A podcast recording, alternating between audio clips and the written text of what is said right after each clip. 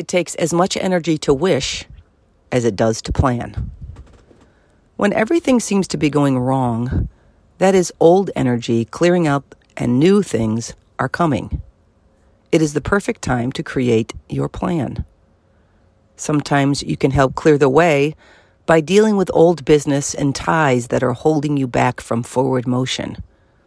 Untether yourself from past trauma, drama, and pain.